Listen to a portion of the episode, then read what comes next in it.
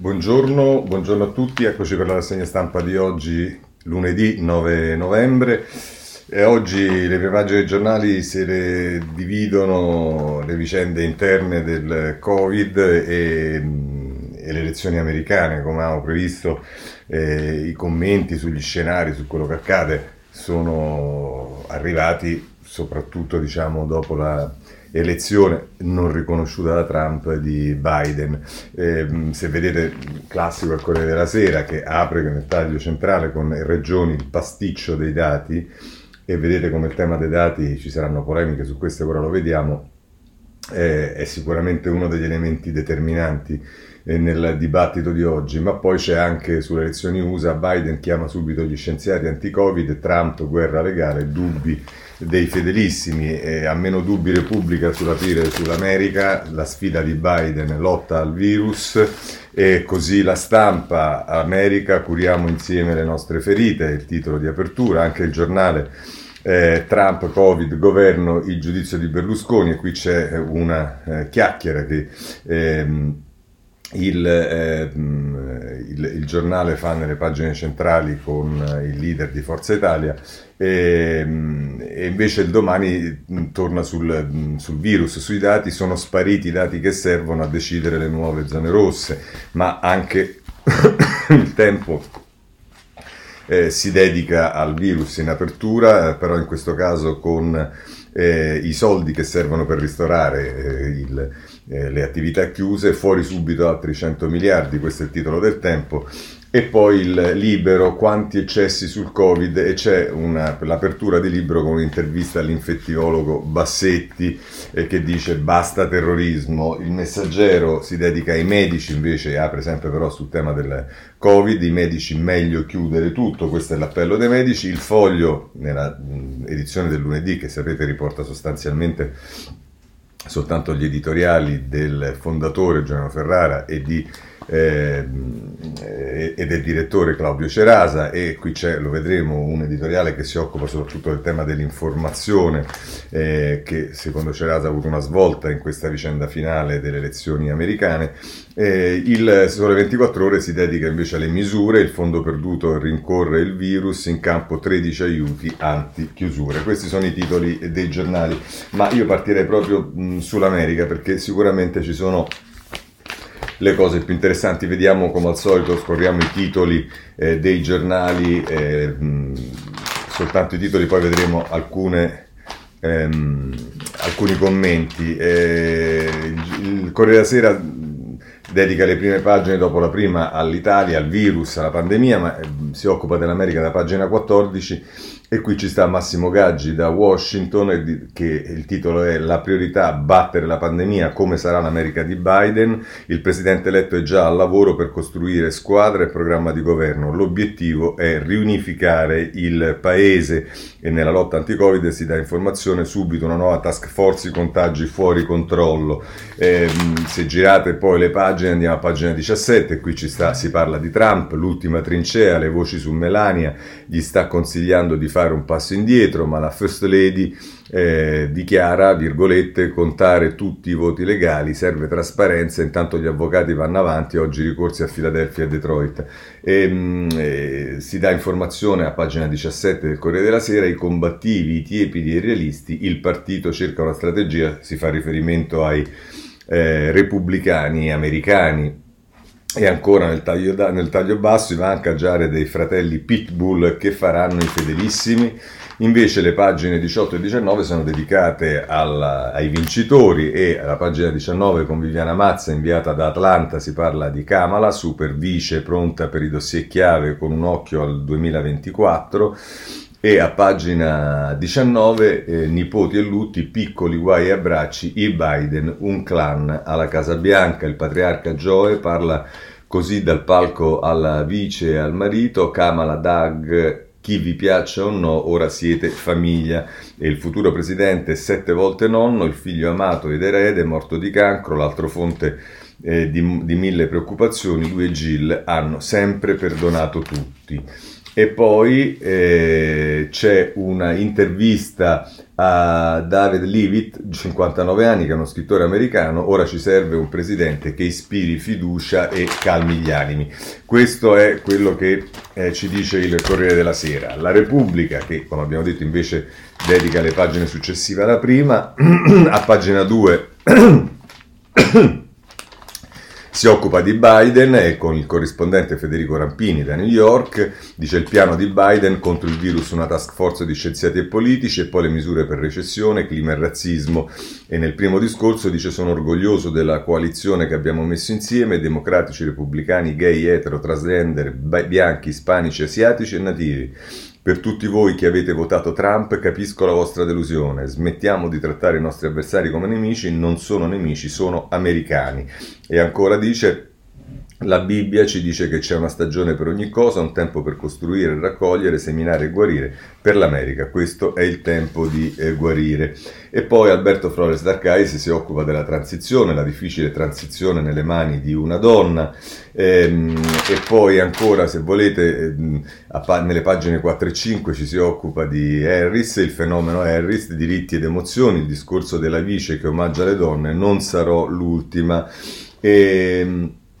e poi c'è eh, un'intervista a, ehm, a, Margot Jefferson che eh, è una scrittrice e dice Kamala è il futuro, il simbolo, la promessa americana è ancora valida. Eh,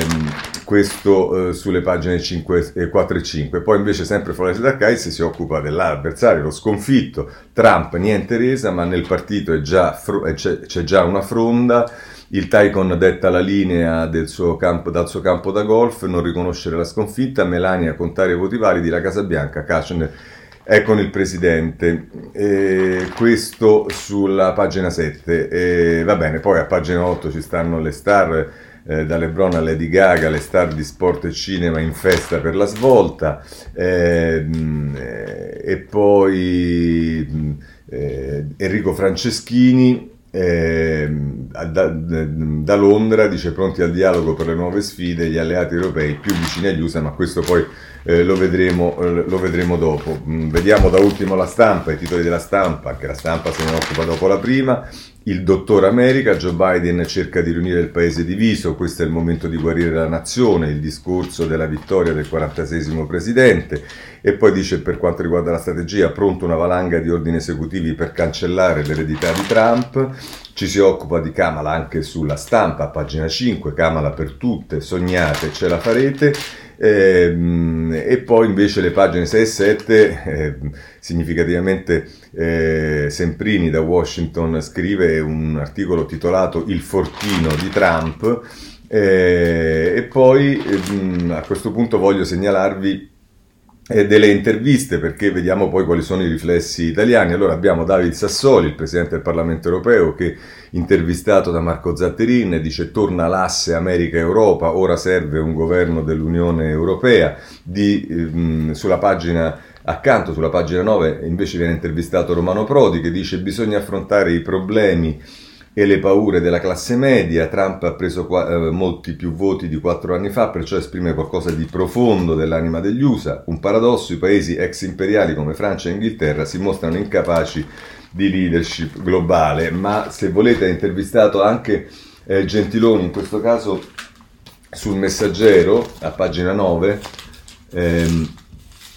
un'intera pagina, eh, lo intervista Mario Aiello e dice eh, per Trump eravamo concorrenti, Biden cambia registro, il populismo ancora esiste ma ha perso e questo può essere l'inizio di un nuovo ciclo. E ancora dice Gentiloni, il presidente con la mascherina è un grande simbolo, così come lo sono una vice donna e la moglie Gil. Per l'Italia già è un'occasione di da gennaio saremo a capo del G20 su Cina e Russia, non mi aspetto novità. Questo è quello che dice eh, Gentiloni. Ma mh, questi sono diciamo, personaggi italiani impegnati direttamente nelle sfide europee, pensiamo a Sassoli e Gentiloni o che lo sono stati come Prodi, ma poi ci sta anche diciamo, la politica nostrana. Allora, in questo senso eh, voglio segnalarvi eh, sul Corriere della Sera a pagina 23 Giorgia Meloni che mette in guardia rispetto alla speranza appunto che questo sia un ciclo che si apre come abbiamo visto dice qualcuno Ehm, e a pagina 23 dice i populisti sono finiti? La sinistra farà i conti ancora a lungo con noi. È Massimo Rebotti che, intervi- che l'ha intervista e tra l'altro eh, dice la Meloni se Trump a prove di brogli ha il diritto di perseguire le strade che la legge eh, gli consente e ancora la nostra, sinistra, la nostra sinistra cerca sempre qualche mito di importazione, un'euforia imbarazzante. Questo è quello che dice eh, eh, che dice Giorgia Meloni, eh, che dice Giorgia Meloni in questa intervista al Corriere eh, della Sera. Ehm, vediamo ancora. Ehm, e, appunto la domanda è nella sinistra italiana c'è euforia per il voto USA e dice la Meloni l'euforia della sinistra è spesso commovente, molto bambinesca. Ho provato un certo imbarazzo nel leggere i tweet del commissario UE Gentiloni che diceva di essere così felice per la vittoria di Biden che si stava abbracciando da solo. Il messaggio che provano a far passare è che è stato sconfitto un mostro pericoloso e non un avversario politico legittimato dal consenso popolare è una distorsione delle normali dinamiche democratiche che la sinistra sta mettendo in atto negli USA come in Europa. Qualsiasi mezzo è lecito per sconfiggere la pericolosa destra, magari anche la censura sui media oppure il ricorso alla violenza. Mi piacerebbe avere di fronte una sinistra capace di confrontarsi sulle proposte invece di quella attuale che ha come unica strategia quella di demonizzare l'avversario e con lui i cittadini che condividono quelle scelte. Insomma, adesso diciamo non è che Trump fosse proprio un agnellino, ma insomma questo è quello che dice eh, Giorgia Meloni, ma eh, ci si occupa diciamo del centrodestra, soprattutto della reazione del centrodestra eh, un po' ehm, su tutti i giornali, per esempio Repubblica a pagina 13 eh, la, la, mette così con Carmelo Lopapa, destra spiazzata senza Trump, Meloni, Biden, se vince, Berlusconi, Donald, arrogante, Salvini scavalcato dalla linea di Giorgetti, non parla più di brogli, ma cambia argomento, questo è quello che mette in evidenza eh, Repubblica. Vediamo allora come la mette anche il giornale che eh, diciamo poi come abbiamo visto avrà ha, ha, ha la, diciamo la, la le parole di Berlusconi che si occupa di pandemia degli USA, dagli USA alla pandemia, Berlusconi in tv da Fazio dà indicazioni al governo. Ma invece a pagina 10, a proposito delle relazioni del centrodestra, ehm, c'è Fabrizio De Feo che si occupa di Giorgetti, scenari italiani, la svolta della Lega che legittima Biden, ci serve per governare. La linea concordata da Giorgetti e Salvini non ci si può precludere il rapporto con eh, gli USA. Vedete qui si mette in evidenza il cambio di eh, posizionamento di eh, Salvini che diciamo è un po' diverso e anche in contrasto con quello che abbiamo visto essere la Meloni. Ma allora passiamo rapidamente ai commenti. In questo senso voglio cominciare dal Corriere della Sera con eh, Giuseppe Sarcina che in prima pagina eh, diciamo, si occupa soprattutto degli scenari futuri e, e, scrive tra l'altro il 3 novembre ha portato alla luce un'America finora oscurata dall'ingombrante protagonismo di Trump. Il presidente in carica ha ottenuto circa 7,3 milioni di voti in più rispetto al 2016. Tuttavia non è riuscita a fare breccia in quella parte del paese che alla fine è risultata maggioritaria e che ha scelto Biden. Per quale motivo? È venuto il momento di aggiornare le nostre mappe politiche, economiche e sociali. Come quattro anni fa, anche questa volta è stato decisivo il corridoio che parte dalla Pennsylvania e arriva nel Midwest con Michigan e Wisconsin. Andiamo a pagina 32 dove prosegue questo eh, articolo che dice eh, al netto dei ricorsi giudiziari Trump ha perso più o meno con gli stessi margini con cui aveva battuto Hillary Clinton. Qui in particolare la campagna elettorale trampiana si è mossa sulla base di schemi che sembrano sfasati. Poi c'è tutta un'analisi di tutto quello che è successo e conclude così Starcina. In una società polarizzata come quella americana che vince le elezioni, anche se di misura, conquista tutto, le istituzioni e l'egemonia culturale del paese. Questa nuova America si, no- si nutre di valori che Biden proverà a tradurre in riforme riforme e misure concrete. È l'America che chiede un intervento deciso per contenere la pandemia, che considera un fastidio indispensabile la mascherina, che vuole mettere insieme le forze con gli alleati storici per arrivare il più rapidamente possibile al vaccino, che considera necessaria la battaglia comune per arginare gli effetti del climate, del climate change, che crede nel dialogo come metodo, che pensa ci sia qualcosa da imparare anche dagli altri paesi, per esempio in materia di copertura sanitaria universale È un'America che riscopre le affinità elettive con l'Europa. Attenzione però a non scivolare in un facile ottimismo. Rimarranno le differenze, i problemi strutturali nati anche prima dell'era Trump, commercio e difesa, solo per fare due esempi, ma almeno si tornerà a negoziare. Ecco, questo è lo scenario che prevede Sarcina sul Corriere della Sera, eh, ma mh, su quali potrebbero essere le politiche future, soprattutto per quanto riguarda eh, l'economia, è invece Cacciari che se ne occupa sulla mh, eh, stampa, in prima pagina ora è urgente la rivoluzione e poi prosegue a pagina 21 eh, Cacciari che conclude così il suo articolo. E l'opinione pubblica si va radicalizzando agli estremi, i moderati scompaiono e chi ancora li va cercando cerca un care istinto. La crisi allora non si risolve moderando, ma con disegni di riforma tanto radicali quanto razionali. La demagogia populista non si sconfigge a questo punto mediando con i suoi rappresentanti, ma affrontando quelle questioni, cavalcando le quali avevano potuto vincere secondo una strategia opposta all'altro, alla loro. Si potrà rispondere alla crisi economica e sociale che ha colpito il perno delle democrazie occidentali soltanto se i loro governi sapranno ragionare e operare insieme nei confronti delle nuove grandi potenze economico-finanziarie multinazionali e approntare comuni strategie intorno alle grandi agende dell'energia e dell'ambiente. Politiche redistributive attraverso i diversi sistemi fiscali su scala nazionale avranno fiato cortissimo comunque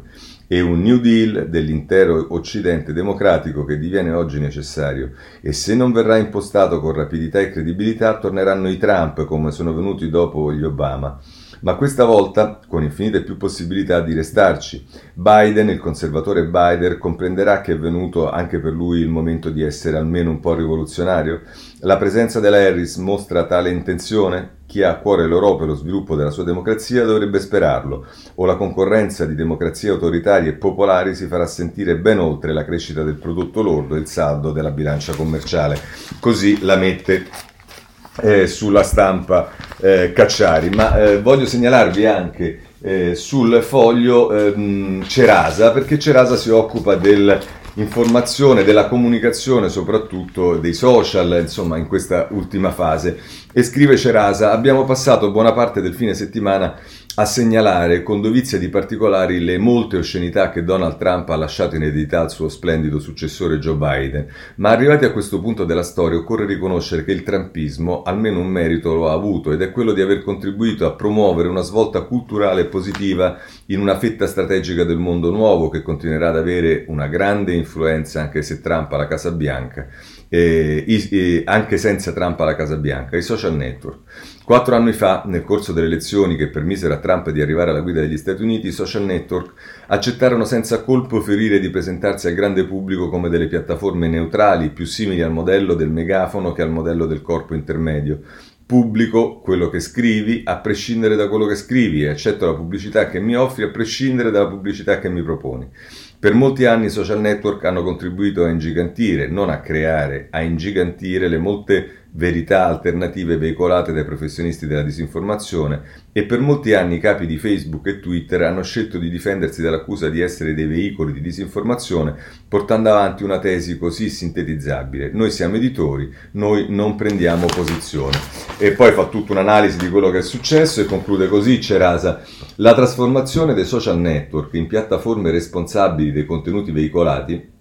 è un passo in avanti, fa riferimento alle decisioni eh, soprattutto di, di, di, diciamo, di, Twitter e anche di Facebook, di eh, mettere in evidenza le cose che scriveva mh, Trump e che non corrispondevano al vero. La trasformazione dei social network in piattaforme responsabili dei contenuti veicolati mh, è un passo in avanti strategico che dovrebbe offrire qualche spunto di riflessione anche ai vecchi media rispetto all'idea che si possa restare neutrali di fronte alle oscenità della politica e della disinformazione. Restare neutrali quando in ballo c'è la sicurezza nazionale, la gestione di una pandemia, il tentativo di alimentare la violenza non significa rivendicare un proprio ruolo terzo, ma significa già aver scelto da che parte stare, dalla parte dell'indifferenza, e sarebbe prezioso, saggio e importante se l'impostazione coraggiosa scelta da Twitter, da Facebook, per condannare la violenza verbale della campagna elettorale americana venisse applicata anche in altri contesti non meno importanti. E non ci vuole molto a capire che se i tweet di Trump vengono considerati inappropriati, lo stesso dovrebbe accadere con i tweet meno semplici da censurare come quelli di Khamenei, a meno che invitare alla distruzione di Israele non venga considerato da Twitter più appropriato che fermare il riconteggio dei voti in Georgia. Questo è, è, mm, eh, Cerasa sul, eh, sul, foglio. Ma vorrei chiudere con ehm, eh, Ezio Mauro, perché Ezio Mauro mette in evidenza, diciamo, con quello che è successo in America, quanto sia importante e delicato il valore del rispetto delle regole, del rispetto delle regole soprattutto da parte di chi perde. Dice il bene fragile della democrazia, comincia così in prima pagina eh, Ezio Mauro che poi prosegue eh, a pagina 27 e mh, la mette così. Vale dunque la pena riflettere sugli elementi di questa frattura che l'America, come sempre accade, anticipa e ingigantisce sul palcoscenico universale, ma che già si era annunciata qua e là in Occidente con i suoi scricchioli premonitori. Fa riferimento qui appunto a Trump che non chiama... Scusatemi. Che non chiama per eh, riconoscere la vittoria di Biden, ma anzi presenta ricorsi eh, a palla da tutte le parti. Dice ancora Mauro, la prima questione è la fragilità con cui la democrazia è condannata a difendere se stessa. La democrazia non è uno Stato, è un atto, ha detto dopo la vittoria Kamala Harris, nel senso che ha bisogno di una continua azione di riconferma da parte dei cittadini. Non è data per sempre e non si difende da sola. Di fronte a qualsiasi minaccia interna o esterna, il meccanismo democratico ha predisposto gli strumenti per proteggersi, sapendo tuttavia che in ogni caso è tenuto a rispettare un limite invalicabile deve rimanere se stesso, cioè fedele ai principi e ai valori che proclama. Questo vincolo morale naturale insieme comporta la necessità che il bene individuato e previsto dalla Costituzione sia percepito e valutato come bene anche dall'insieme dei cittadini, perché la democrazia può salvaguardarsi solo nel consenso e comunque sapendo di dover sempre rendere conto delle sue azioni alla pubblica opinione, che è il suo Tribunale Supremo. Cosa succede però quando quel bene, la salvaguardia dello Stato di diritto, il rispetto delle regole e delle leggi, il riconoscimento dei valori e dei limiti di una convivenza democratica viene messo in discussione perché una parte della popolazione si sottrae a questo contratto di libertà che ha bisogno di essere continuamente rinnovato? È quel che stiamo vivendo da una parte e dall'altra dell'oceano con i principi della liberal democrazia che rischiano di andare in minoranza sommersi dalle ondate del nuovo populismo sovrano, una pratica politica immediatamente antagonista alla democrazia liberale, più vicina alla prassi degli autocrati, alle teorie post-democratiche dei leader autoritari. L'Occidente è esattamente davanti a questa sfida con un pensiero ribelle che riesce a intercettare e radunare risentimenti sparsi e solitudini moderne, nuove povertà e disuguaglianze che precipitano in esclusioni, spaesamenti per la mondializzazione, egoismi, paure di delusioni e le indirizza, questo è il punto, contro la democrazia, i suoi istituti, la sua cultura e naturalmente i suoi difetti e i suoi ritardi.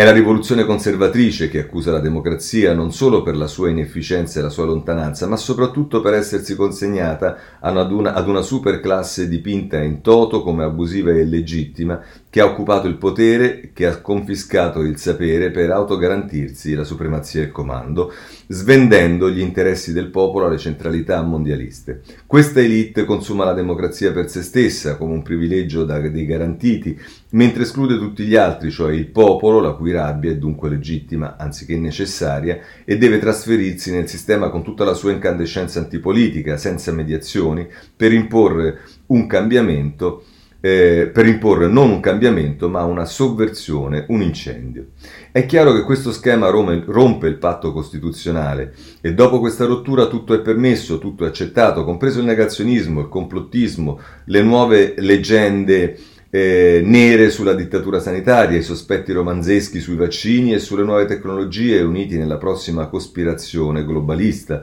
Se il quadro è questo, ribellarsi è giusto. D'altra parte non c'è ormai nessun legame repubblicano che vincoli la comunità, non c'è più statuto speciale che per la democrazia e i suoi istituti, non c'è nemmeno un riconoscimento comune dello Stato come riferimento necessario. È saltato qualsiasi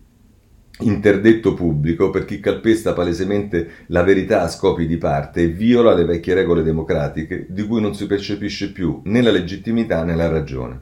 Si arriva così all'ultimo passo con la forza investita della guida di questo progetto che quando viene imbrigliata rovescia il tavolo. Le elezioni non sono una sacra rappresentazione democratica, ma un semplice strumento per arrivare al potere. Se decretano la fine di questo potere vanno rigettate come una truffa, perché la rivoluzione popolare non può essere fermata eh, dai vecchi riti di una religione esausta. Questa è oggi la posta in gioco. Con il suo rifiuto del responso elettorale, Trump in realtà sta tentando per conto di tutto eh, il populismo nazionalista in ogni paese, la tenuta dei muri maestri del sistema, il loro indebolimento, la permeabilità ad una forzatura, ma anche la capacità di reazione della classe dirigente, che da elite può finalmente diventare establishment, recuperando l'interesse generale, e dei cittadini. Col voto la risposta è stata il rifiuto di consegnare questi anni venti del nostro secolo all'estremismo di una destra radicale. In uno spettacolo insieme fragile e grandioso, il popolo americano, dopo averlo sperimentato, ha sconfitto il populismo. Così eh, la mette Ezio Mauro e con questo io direi che possiamo chiudere la parte relativa all'America, ovviamente ci sono molte altre cose, ma noi non avremo mai il tempo di farlo. Allora veniamo invece alle cose di casa nostra, abbiamo il virus, innanzitutto con i numeri, ce lo dice il Corriere a pagina 3, eh, verso, eh, dice, cala il numero dei contagi, ma sono meno anche i tamponi, meno contagi in 24 ore, pari a 32.616 nuovi casi, sono il risultato del consueto effetto weekend dovuto ad un aumento infer- ad un numero inferiore di tamponi. Nella settimana i test processati diminuiscono, infatti ieri sono stati 191.440 eh, 144, ovvero 40.529 in meno rispetto al giorno precedente. A provare questo effetto sulla curva epidemiologica è il tasso di positività che rimane alto e pressoché invariato da due giorni, attestandosi intorno al 17, passato dal 17,2 al 17,1 in 24 ore. Vuol dire che si trovano 17 positivi ogni 100 eseguiti. Lo scenario generale dell'infezione, con 935.104 casi totali, compresi decessi e guariti, non migliora visto che i positivi giornalieri sono sopra quota 30.000 per il quinto giorno di fila. Inoltre, dai dati del Ministero della Salute emerge un forte calo di contagi in Lombardia e vabbè, insomma, questo è il quadro eh, dei numeri, ma eh, lo abbiamo già visto. Voglio segnalarvi che c'è un problema, questi numeri poi, i, i tamponi che si fanno, la, gli impegni a farne di più, chi invece dice che bisogna farne di meno, però c'è tutto il problema del tracciamento e, e qui Gianluca, Giuliano Foschini e Fabio Tonacci sulla Repubblica ci dicono che il bando per i tracer al palo 49.000 domande, 428 assunti, manca personale per fare le selezioni, così ci sono regioni che non hanno neppure iniziato. Eh, dice non riusciamo ad assumere tracciatori, i soldi ci sono, i posti anche, il fabbisogno è enorme, manca solo la firma sul contratto, quella firma non arriva. Il risultato è che oggi, nel pieno della seconda ondata, ci sono 49.000 italiani che si sono messi a disposizione dei dipartimenti di prevenzione sanitaria per aiutare nelle regioni epidemiologiche, nelle indagini epidemiologiche, eppure le regioni non li stanno chiamando. Questa è la denuncia che fa Repubblica eh, a pagina eh, 19. Ma eh, abbiamo visto i numeri, abbiamo visto quelli che dovrebbero essere eh, i numeri crescenti con il tracciamento che non si fa perché non vengono assunti i tracciatori, ma poi c'è un problema che riguarda altri numeri, cioè sono i dati, quelli veri e propri. Allora, sotto questo punto di vista, sicuramente oggi il giornale che più denuncia questo è il domani, in prima pagina sono spariti i dati che servono a decidere le nuove zone rosse, è Elisa Di Giuseppe che scrive, tra l'altro scrive in prima pagina, anche oggi la trasparenza arriva domani, forse, ma in ogni caso non nei termini stabiliti. Il tema è delicato, si parla di Covid-19, ma governo e regioni, nonostante l'impegno preso con la norma trasparenza inserita nel decreto Ristori bis, sono in ritardo sulla pubblicazione dei monitoraggi regionali. Secondo la norma, per cui il via libera è arrivato sabato scorso in Consiglio dei Ministri, il Ministero della Salute ogni settimana dovrebbe pubblicare i risultati del monitoraggio sul proprio sito e, inv- e inviarli ai presidenti delle Camere. Eppure, dall'andamento dei contagi nelle singole regioni, così come di quelli avvenuti a scuola, ultimamente non c'è traccia. Intanto la curva dei contagi segna uno stop momentaneo, fermandosi ieri a 32.616 nuovi contagi, ma con molti meno tamponi effettuati, solo 19.000 rispetto ai 23.000 dell'altro ieri. I morti sono stati 331. L'appuntamento per il monitoraggio regionale con gli esperti dell'Istituto Superiore di Sanità era fissato venerdì, come da tradizione, in questi mesi di pandemia.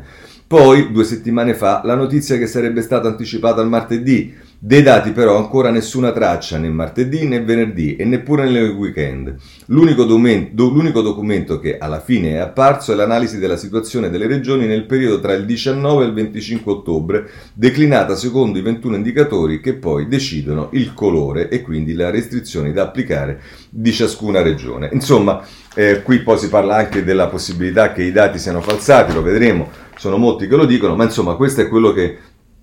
eh, mette in evidenza il domani, cioè che c'era un impegno a pubblicare questi dati che però eh, invece non vengono pubblicati. E allora ehm, il Corriere della Sera eh, a pagina 2 eh, ci parla appunto di questo tema dei dati regionali, della possibilità che siano falsati. Insomma, tensioni sui dati regionali, eh, scrive il Corriere della Sera, eh, la cabina di regia è slittata oggi, speranza se c'è necessità io firmo, Ricciardi, consulente del ministro del governo, dice lento nelle decisioni. E, mh, eh, insomma, si parla qui, Monica Guerzoni e eh, Fiorenza Sarzanini eh, siglano questo articolo che eh, parla del fatto che dice... Mh,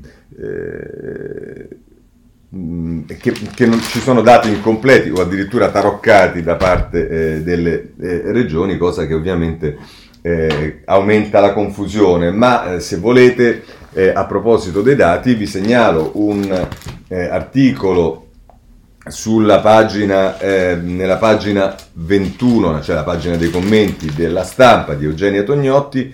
eh, che dice la scienza ci dia almeno dati certi e scrive se mai non fosse sufficiente il crollo di ogni certezza e mentre viviamo l'esplosione, l'esperienza di più totale rivolgimento che potessimo immaginare, immersi in un'emergenza sanitaria senza precedenti nell'età contemporanea, eccoci qui ad affrontare anche il progressivo venir meno nelle ultime settimane di due dei pochi punti fermi rimasti a far argine all'ansia e alla paura, da una parte la necessità di non essere seppelliti da una, vaganda, da una, valanga di messaggi confusi e spesso contraddittori da parte di esperti di sanità pubblica, dall'altra la disponibilità di informazioni scientifiche affidabili a chiarire,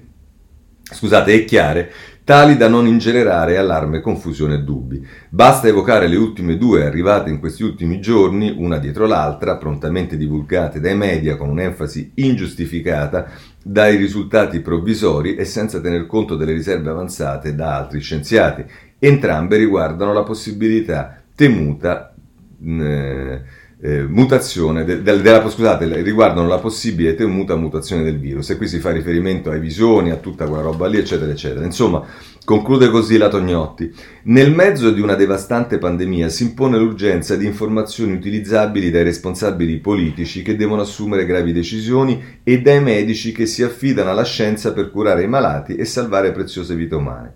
Ma la fretta può avere effetti perversi e a ricordarcelo potrebbe bastare la brutta vicenda dell'idrosiclorochina e le ombre sullo studio del professor Mandip Mera, cardiochirurgo dell'Università di Howard, il cui studio, su, su, sua richiesta, è stato ritirato dalla prestigiosa rivista scientifica The Lancet. Insomma, il tema dei dati, come vedete, eh, declinato in modo diverso, ma continua a essere uno degli elementi centrali e delle criticità centrali eh, in questa seconda ondata della eh, pandemia. Ma eh, passiamo adesso invece a un altro tema che è quello delle regole e sotto questo punto di vista andiamo sul, ehm, eh, sul tempo a pagina 6 che eh, ci dice regole di ordinaria follia. Districarsi tra le norme stabilite dal DPCM è complicatissimo e di molte non si comprende il senso. Perché consentire i mercati all'aperto e chiudere i mercati di Natale? Perché dopo le 22 si può portare fuori il cane e passeggiare da soli, no? Insomma, ehm, sono le varie contraddizioni nelle regole che sono fissate nell'ultimo DPCM che sono messe in evidenza dal eh, tempo. Ma abbiamo visto che uno dei punti centrali di eh, questo momento critico sono le regioni con ehm, diciamo sotto diversi aspetti. Il retroscena, pagina 3 del Corriere della Sera di Monica Guerzone e Fiorenza Sarzanini parla esattamente di questo, verso una stretta per Campania, Liguria, Abruzzo e Umbria, il rischio di altre inchieste, cioè inchieste che si possono aprire eh, rispetto ai dati, all'utilizzo dei dati e via dicendo. Sotto questo punto di vista voglio segnalarvi il caso della Liguria che mette in evidenza il Corriere della Sera, pagina 5, l'indagine positivi vicina al 20%, Genova picco di una regione in bilico, RT a 1,37, gli alti numeri del capoluogo compensati da altre aree, Bucci dice la città è infrenata, faremo di tutto per stare in zona gialla, e poi nel taglio basso c'è l'intervista di Paola Di Caro al governatore della Liguria Toti che dice eh, se si vuole una stretta la scelta sia politica, non di un algoritmo. E, mh, mm, eh, Paola Di Caro eh, mh, mm, eh, lo intervista e dice il problema sta a monte, dice Toti, se a sollevare il dubbio che qualcosa non va sono quelli che i dati li analizzano, ISIS, IS, ISS, Istituto Superiore Sanità e CTS, mi viene da pensare che sia un modo per proteggersi dalle polemiche. E se a starci su sono le opposizioni in modo irresponsabile, mi viene da citare Biden, meno rabbia in politica, si può perdere un'elezione ma non prenderla tanto male. E lei gli domanda, ma lei è assolutamente certo dei dati? La Liguria ha oggettive aree di sofferenza e risponde Toti, la situazione è molto chiara, il report che mi è arrivato sabato sera, il 25 è la fotocopia di quello precedente sulla base del quale siamo stati classificati zona gialla e il livello di affidabilità dei dati in cui eh, in alcuni parametri è stato giudicato superiore al 90%. Se i criteri adottati per dividere l'Italia in fasce sono scientifici, bene, noi siamo assolutamente a posto. Se invece vogliamo fare ragionamenti più ampi, facciamoli. E dice ancora l'intervistatrice, cioè eh, non si opporrebbe se la Liguria passasse in zona arancione o rossa e risponde Toti io sono disponibile a valutare la situazione, non ho paura di assumermi responsabilità, né posso discutere tranquillamente con il ministro Speranza, ma non tiriamo in ballo la qualità dei dati. E vabbè, insomma, questo è eh, com, eh, come la mette eh, il governatore della eh, Liguria Toti. Ma eh, se andiamo sulla Repubblica a pagina 14 vediamo che il tema eh, ritorna perché Covid, oggi il verdetto, 6 regioni in bilico tra il giallo e l'arancione, ancora dati anomali, slitta stamani il monitoraggio della cabina di regia, Veneto, Liguria, Emilia, Toscana, Umbria e Campania a rischio zona rossa, è quello che ci dice eh, Michele Bocci che intanto ci eh, dà la notizia che l'Alto Adige anticipa i tempi e si proclama da solo zona rossa, l'ordine dei medici subito lockdown in tutto il paese, ma questo lo vedremo eh, lo, lo vedremo poi eh, per altre questioni. Se volete sapere qual è la situazione in Campania, in questo caso potete andare sul giornale che eh, a pagina 6 eh, fa parlare mh, mm, il sindaco di Napoli, che come sapete è in scontro con ehm, con eh, il governatore eh, Campano De Luca e qui è il, Pasquale Napolitano che parla di questa polemica e eh, De Magistri dice è polveriera Napoli ma le istituzioni giocano a rimpallarsi le colpe, scambio di accuse tra De Magistris e De Luca, il sindaco chiudiamo, il no di Benevento. Eh, questo è il quadro eh, campano, anche qui poi si dà notizia di quello eh, dell'Alto Adige che si è autoproclamato eh, zona rossa. Ehm, libero, eh, pagina 4 e 5, eh, anche qui si parla delle, delle, zone, delle, delle regioni a rischio. Ehm, pagina 4, roulette rossa, altre 6 regioni verso lo stop, chi visita gli amici rischia 6 anni. Eh, Stefano Re che scrive a pagina 4 del giornale, mentre a pagina 5 eh, si parla anche qui della Campania, ospedali assaltati in Campania, speriamo che ci chiudano. File davanti al pronto soccorso del capoluogo con i malati curati in auto, il sindaco dei magisti si invoca il blocco, è l'unica soluzione, però lascia aperto il lungomare, in effetti ci sono delle foto qui del lungomare di eh, Napoli che fanno impressione, d'altra parte come faceva impressione perché a Roma ieri andare nella zona di Porta Portese dove c'era un mercato all'aperto e, e c'era e c'era l'ira di Dio. Eh, Sandro Iacometti a pagina 9 però eh, fa, mh, si occupa di Zaia, minacce a Zaia, ti sparo in bocca, ennesima intimidazione nei confronti di un esponente della Lega, ma nessuno si indigna, il governatore odiato perché è bravo. Devo dire che non è vero, io ho visto parecchi messaggi invece di solidarietà a Zaia per eh, ieri, ieri, anche nei giorni scorsi sui social per le eh, per le, ho visto anche Daniela Sbrollini, tanto per dirne una di Italia Viva, che ha fatto una, eh, un tweet esattamente su questo. Ehm, va bene, insomma, eh, vedremo, vedremo, come evolverà anche questa situazione e con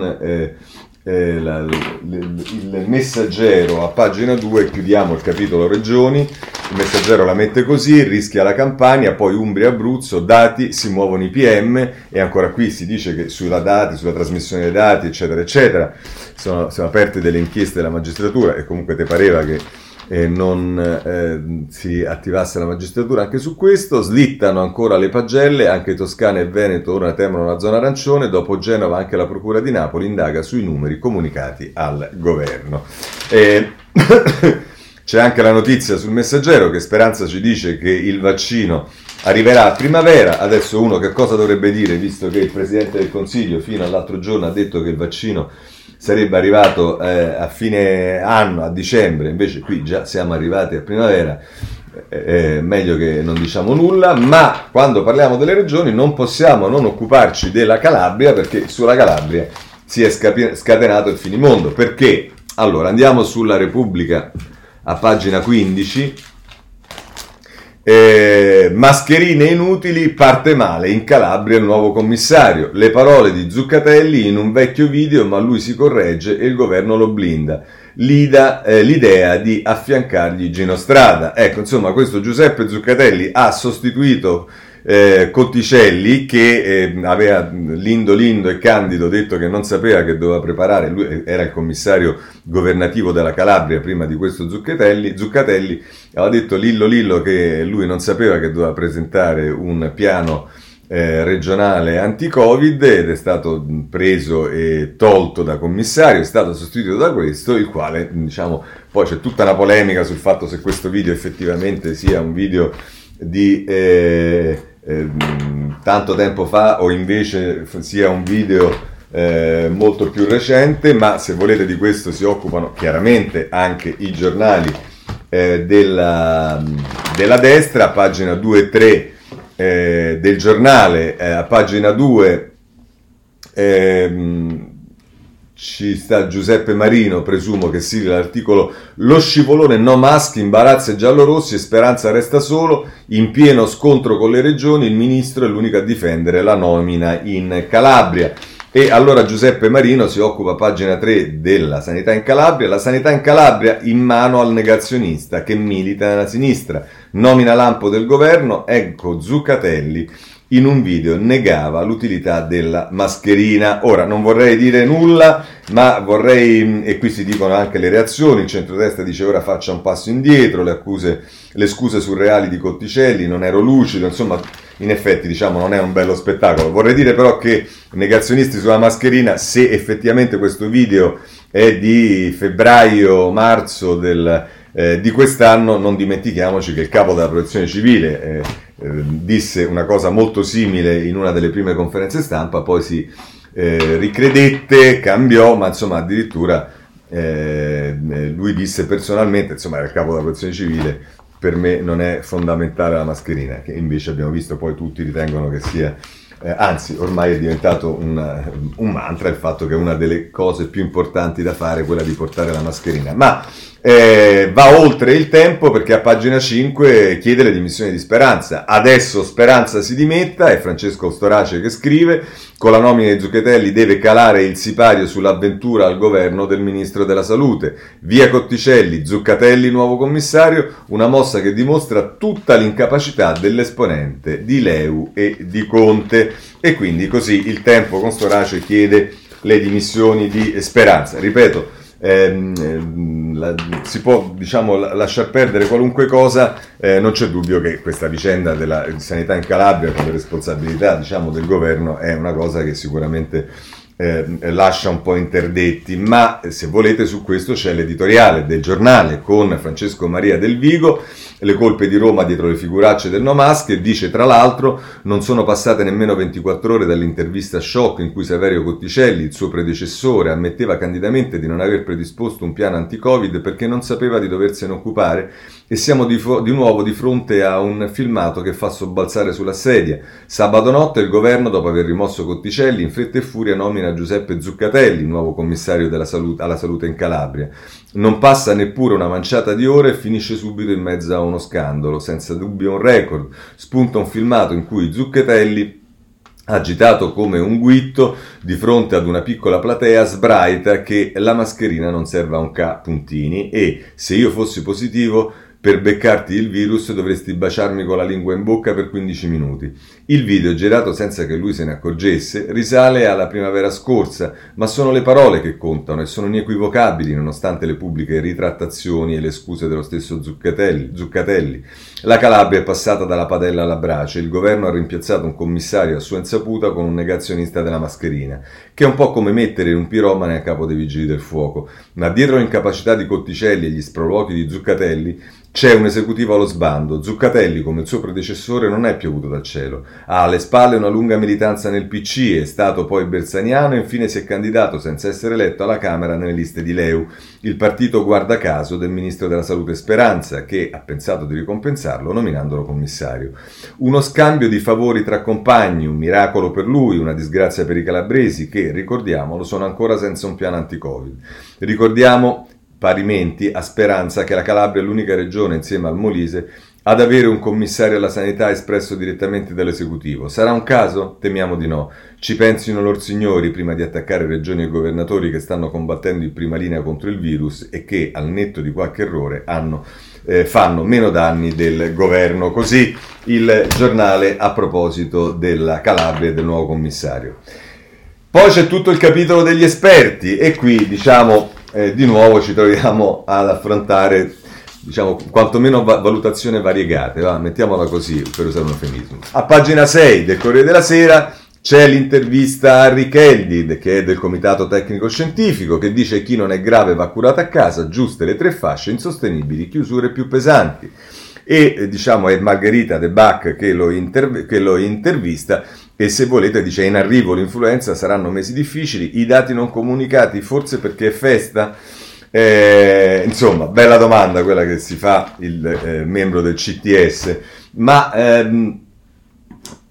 a pagina 9 Invece del Corriere della Sera c'è un'altra intervista con Anna Maria Brambilla, che è primaria del pronto soccorso del Sacco di Milano, che dice siamo inondati, la situazione è grave, niente sarà più come prima. E ancora dice il virus è male, in troppi ancora non lo capiscono. Eh, Carlo Verdelli la intervista. Ehm, e, insomma, poi sono domande, le capita di piangere, crede in Dio, insomma, per carità, tutte cose fondamentali, ma questo è quello che ci dice eh, il Corriere della Sera. Eh, voglio segnalarvi ancora sulla stampa invece il, eh,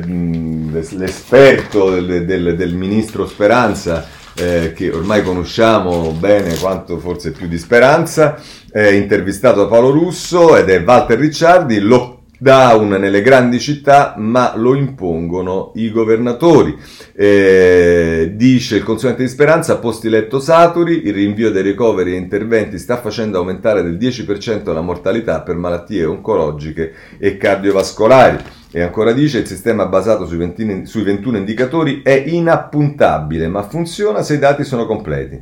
La suddivisione dell'Italia in tre fasce è l'ultimo tentativo prima di dover chiudere tutto. E poi a proposito dei vaccini dice in ritardo non abbiamo ancora i dati sulla fase 3 di AstraZeneca né quelli della Pfizer. Va bene, questo è eh, Ricciardi. Eh, eh, voi dite, vabbè, ma quindi tendenzi- Ah, poi Ricciardi è anche richiamato dal tempo a pagina 9 ehm, che eh, a pagina eh, eh, eh, aspettate, a pagina 7 ora dobbiamo chiudere tutto. Eh, Ricciardi avevamo, avevamo, detto che sarebbe arrivata la seconda ondata non ci hanno ascoltato insomma e qui di nuovo eh, accuse cosa l'avevamo detto non l'avevamo detto siamo insomma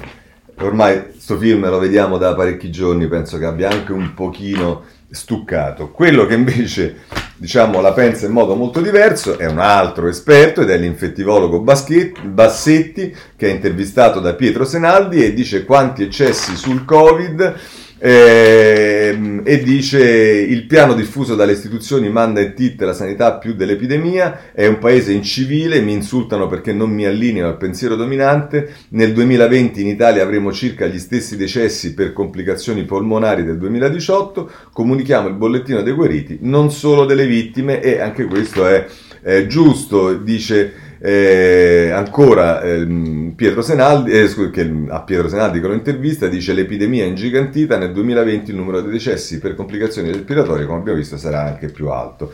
E, e, lui a proposito, difendendosi dal fatto che non è un negazionista, dice l'Italia è una terra di invidiosi e di talebani, se qualcuno non è d'accordo con te, anziché ascoltarti ti dà del fascista e devo sentirmi dare del negazionista da persone che non saprebbero neppure fare una iniezione. Eh, insomma, questa è la polemica eh, che si manifesta anche tra gli esperti, ma anche questo è un film che abbiamo già ampiamente visto. Poi però ci sono le realtà, quelle veramente drammatiche, eh, francamente questo dibattito tra gli esperti non mi pare particolarmente drammatico, le, le, le, realtà drammatiche sono quelle per esempio delle RSA e allora in questo senso eh, anche qui sta ritornando esattamente come era nella prima ondata, eh,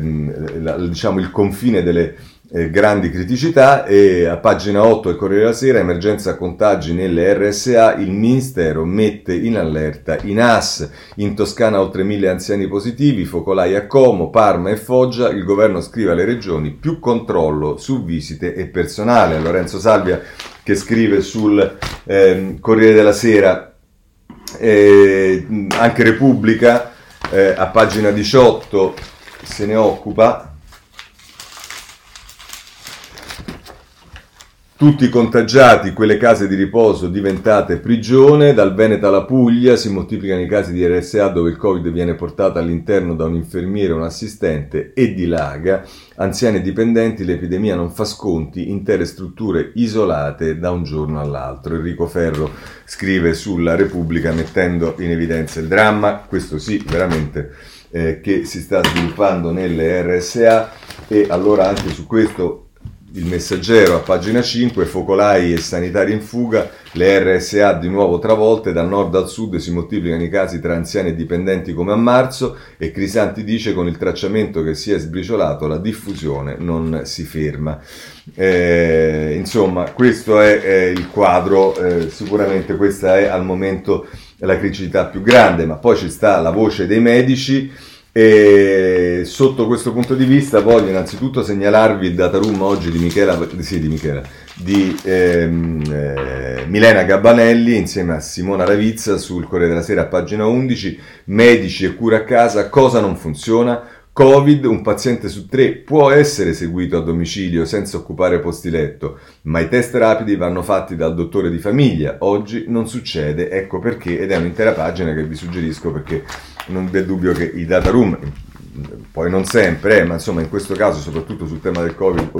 sono sicuramente un, un, un elemento di interesse per capire meglio come vanno le cose. Il tema dei medici è affrontato sulla prima pagina del messaggero, come abbiamo visto eh, i medici che chiedono chiudere, me, eh, i medici meglio chiudere tutto, ospedali pieni, collasso, rianimazione in 15 giorni, allarme dell'ordine, Ricciardi dice è una tragedia, campagna Umbria-Abruzzo, rischio zona arancione l'abbiamo visto e sono le pagine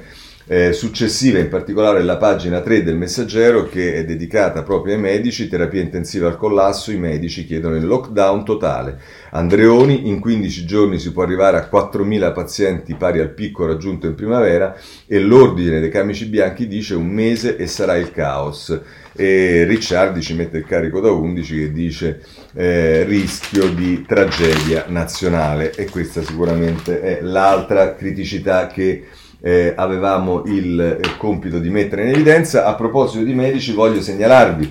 eh, il foglio con Adriano Sofri in prima pagina, amare i nostri medici di base, la pandemia fuori dai pronto soccorso e dalle terapie intensive, le visite a casa in mancanza di terapie ufficiali perché le linee guida sono riservate agli ospedali, il negoziato sui tamponi, la solitudine in certe regioni e la fiducia dei pazienti, nuove cronache di un mestiere antico e si riferisce per l'appunto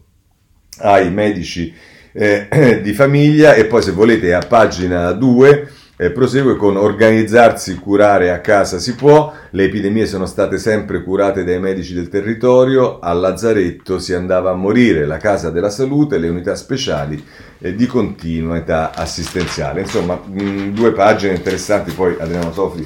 eh, scrive davvero bene, quindi è sicuramente molto utile e interessante leggere questo articolo. Eh, eh,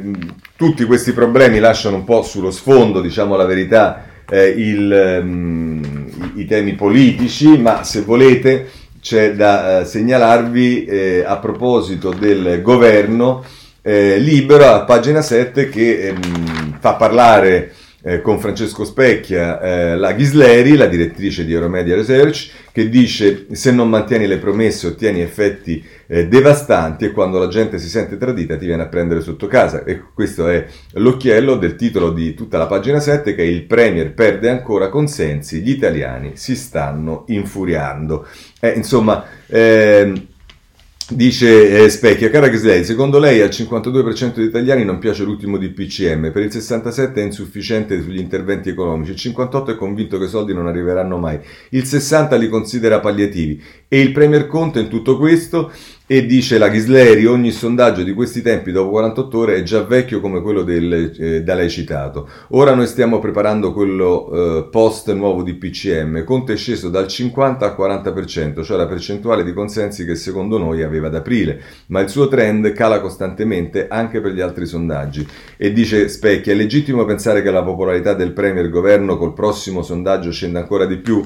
E, risponde Grisleri, e questo lo dice lei, io ora non ho elementi tecnici. Noi comunque nel valutare la popolarità dei politici usiamo dal 91 un indice perma- eh, per parametrato sui concetti di abilità, affidabilità, credibilità, leadership. Per fare un paragone, quello che toccò il numero più alto dei consensi, il 75%, fu Silvio, fu Silvio Berlusconi a donna col fazzoletto partigiano era per tutti il presidente simbolo eh, contro il grande disastro. Va bene, insomma, questo è il libro che ci dice che il governo non eh, se la passa bene attraverso i suoi sondaggi. Ma il governo però intanto è alle prese con le misure. Le misure cosa sono? Allora, eh, ci sono varie notizie sotto questo punto di vista. Eh, a pagina 13 del Corriere della Sera c'è tutto il tema dei eh, ristori, la lista delle attività da rimborsare dopo le chiusure lascia molti scontenti. Ecco chi protesta e perché, e qui si fa riferimento agli albergatori, si fa riferimento per esempio a chi ha degli imprenditori che hanno degli agriturismi che dicono che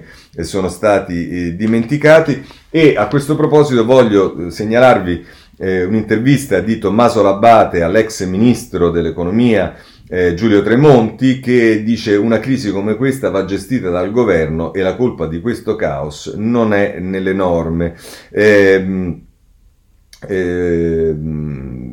Dice tra l'altro Tremonti c'è una proliferazione di attori sulla scena che generano per l'appunto anarchia, ministri, presidenti di regione, sindaci, task force, comitati, commissari. Il governo ha risposto bene con il lockdown totale, ma ha mancato l'appuntamento con l'organizzazione della fase 2 e questo lascia pensare che il peggio debba ancora venire quando si tratterà di fare il conto del danno economico e gestire la crisi sociale che eh, verrà. E ancora domanda eh, Tommaso Labate, cosa avrebbe dovuto fare il governo? Eh, e risponde eh, Tremonti, lo Stato avrebbe dovuto fare lo Stato, prendere in mano la situazione, il controllo, l'organizzazione di tutto. Qua invece siamo alle raccomandazioni, agli ordini senza sanzioni, alle sanzioni senza leggi. Il caos, siamo a quello che i latini chiamavano la lex imperfetta. Va bene, questo è Tremonti. Eh, sul Corriere della Sera. Eh, se invece vogliamo vedere eh, tra l'altro devo segnalarvi sulla Repubblica, pagina 17, ma diciamo non ho veramente il tempo di leggerla, non mi pare francamente che ci siano cose particolarmente interessanti e novità di rilievo, una intera lettera scritta dal Presidente del Consiglio Conte alla Repubblica, l'impegno del governo contro la pandemia non si è mai fermato, fuorviante parlare di un paese indotto al Tana Libera Tutti estivo dalla complice assenza dell'esecutivo, insomma è tutta una excusatio direi eh, del eh, Presidente del Consiglio, che se volete trovate a pagina eh, 17 del Corriere della Sera, che, eh, scusate, della Repubblica, che invece eh, a pagina 21 pubblica un'intervista con eh, il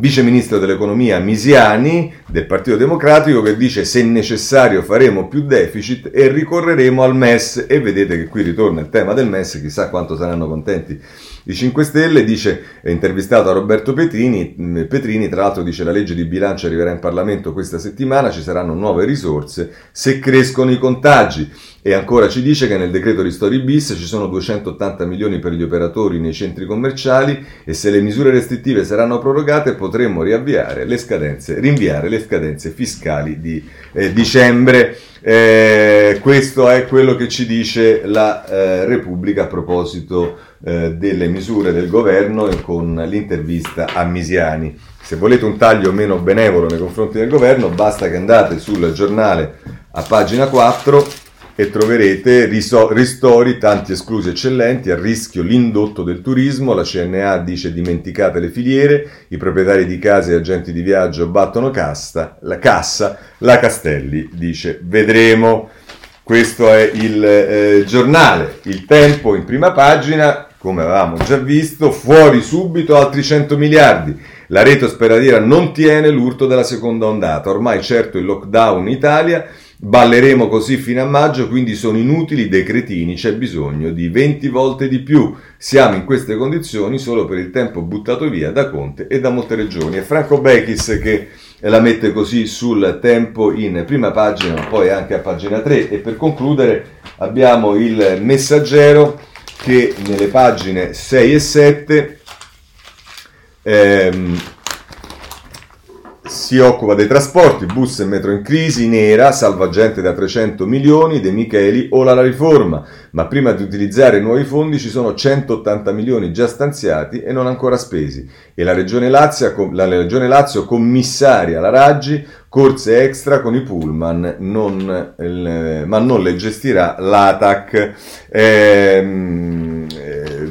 poi a pagina 7 invece eh, c'è Francesco Bisozzi che eh, si parla dei, dei, dei, soldi, dei sussidi, eh, l'occhiello è sussidi di Stato, Miraggio Cassa Integrazione, in 207.000 ancora aspettano, molti lavoratori con mensilità arretrate e in 10.000 non hanno ricevuto nulla. Dal 1 aprile al 30 settembre l'Inps ha autorizzato oltre 3 milioni di ore di cassa integrazione. Va bene, questo è il eh, messaggero. Eh, due notizie prima di chiudere. Eh, mh, c'è su tutti i giornali, eh, ma lo pigliamo dalla Repubblica che addirittura gli dà eh, due pagine, la pagina 22 e la pagina 23, e cioè Festini con coca e stupri arrestato a Milano l'invettore di facile.it Diciottenne eh, lo accusa, drogata e violentata, Alberto Genovese aveva venduto il sito sei anni fa. E poi qui c'è, eh, questo, questo, è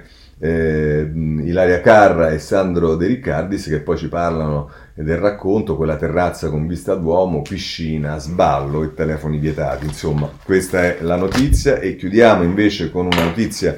eh, triste che fa riflettere in che mondo viviamo, pagina 27 del Corriere della Sera. Ehm, Giusy e il futuro della carrozzina era le mie gambe e i ricordi più belli. La campionessa paralimpica di nuoto fa parte di me, l'ho usata alle mie nozze. Insomma, hanno rubato la carrozzina a una disabile che peraltro è ehm, anche paralimpica di nuoto, ma insomma hanno rubato la, carrezzi, la carrozzina a una disabile. Questo è il mondo in cui viviamo in questo momento, ma speriamo che le cose migliorino, dobbiamo lavorare per questo e noi se volete ci risentiamo domani alle sette e mezza con la rassegna stampa. Grazie a tutti e buona giornata.